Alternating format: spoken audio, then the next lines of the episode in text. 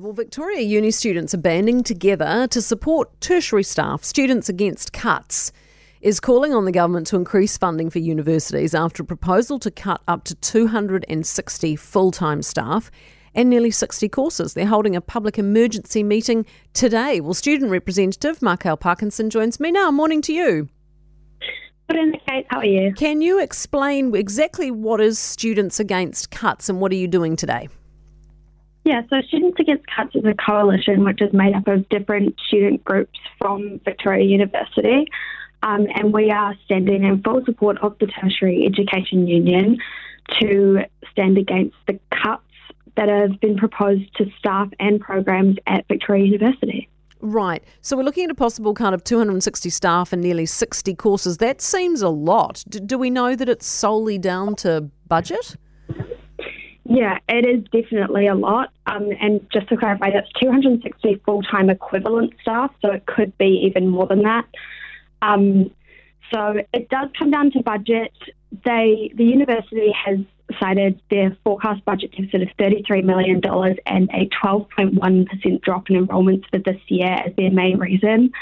Um, but the thing that's really important to note is that universities have been chronically underfunded by successive governments over the past decade. Mm. Um, the 5% increase in tuition subsidies in this year's budget was the largest increase seen by the sector in 20 years, um, but that doesn't meet inflation.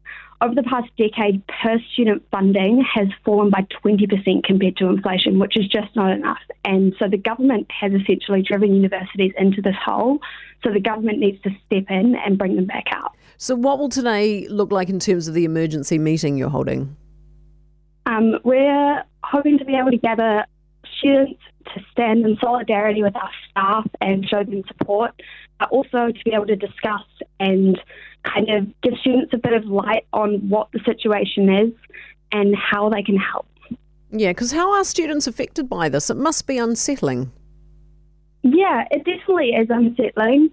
Um, I think it's really important to note that when our staff are struggling, it means that they can't provide students with the experience that they need. Um, the inability to invest in our infrastructure and invest in our staff means that we cannot provide students with the supportive environment that they need to thrive and excel and, you know, really get that university experience that we hold so highly in New Zealand.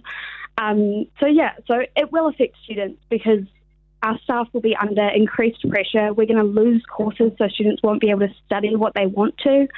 So, yeah, it's really stressful.